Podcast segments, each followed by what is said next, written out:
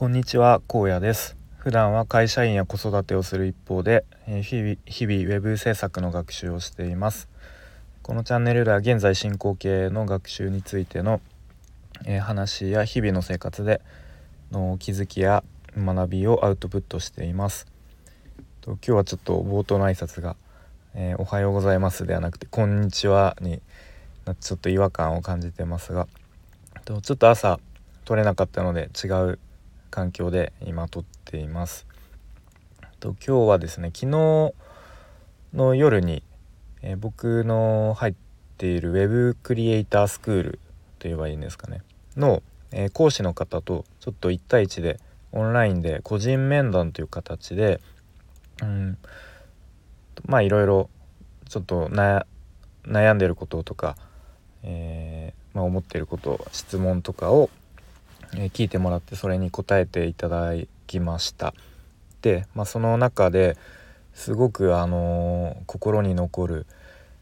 あのいい良いいい話が聞けたので、まあ、それをちょっと改めて話したいと思います。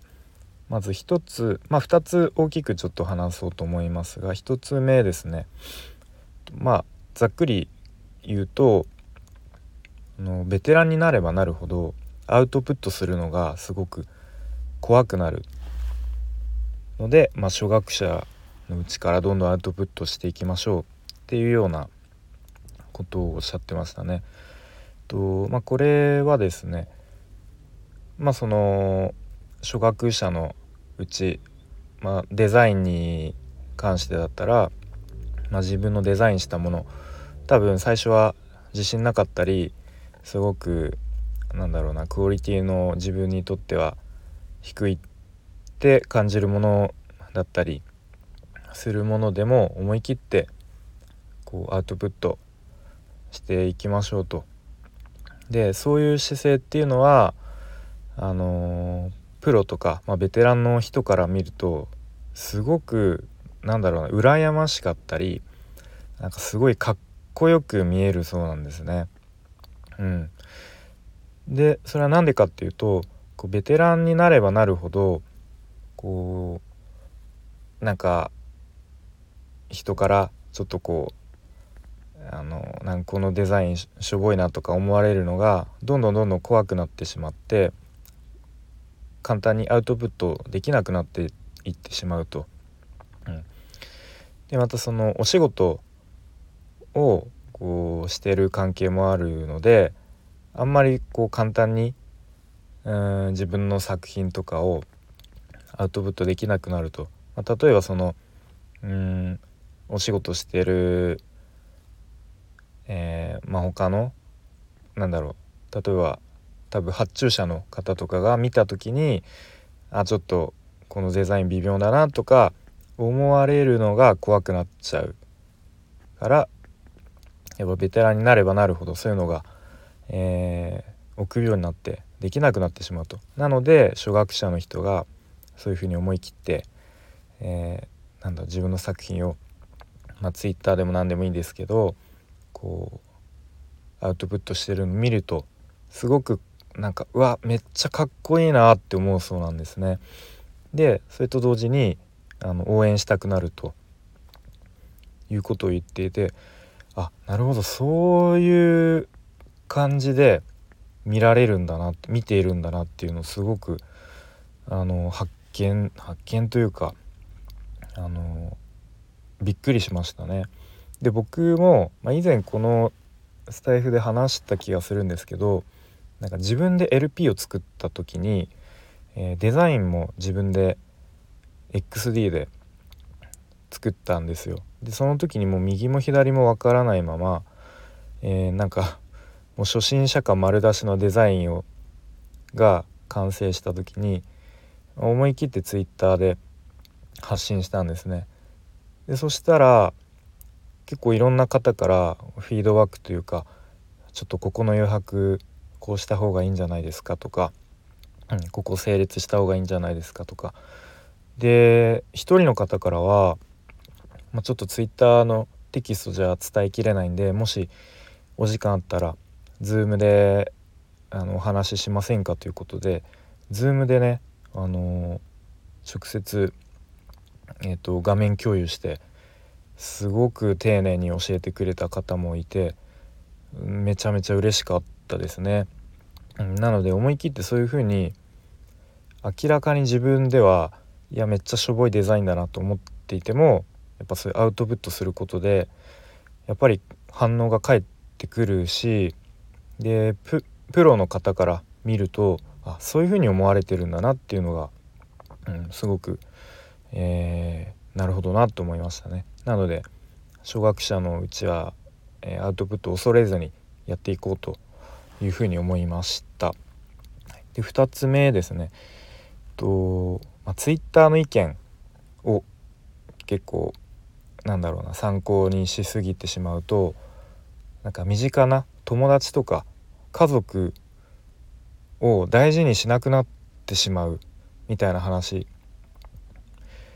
えー、がありましたね。でこれはなんかすごく僕もなんか身に覚えがあるというかわかるなと思って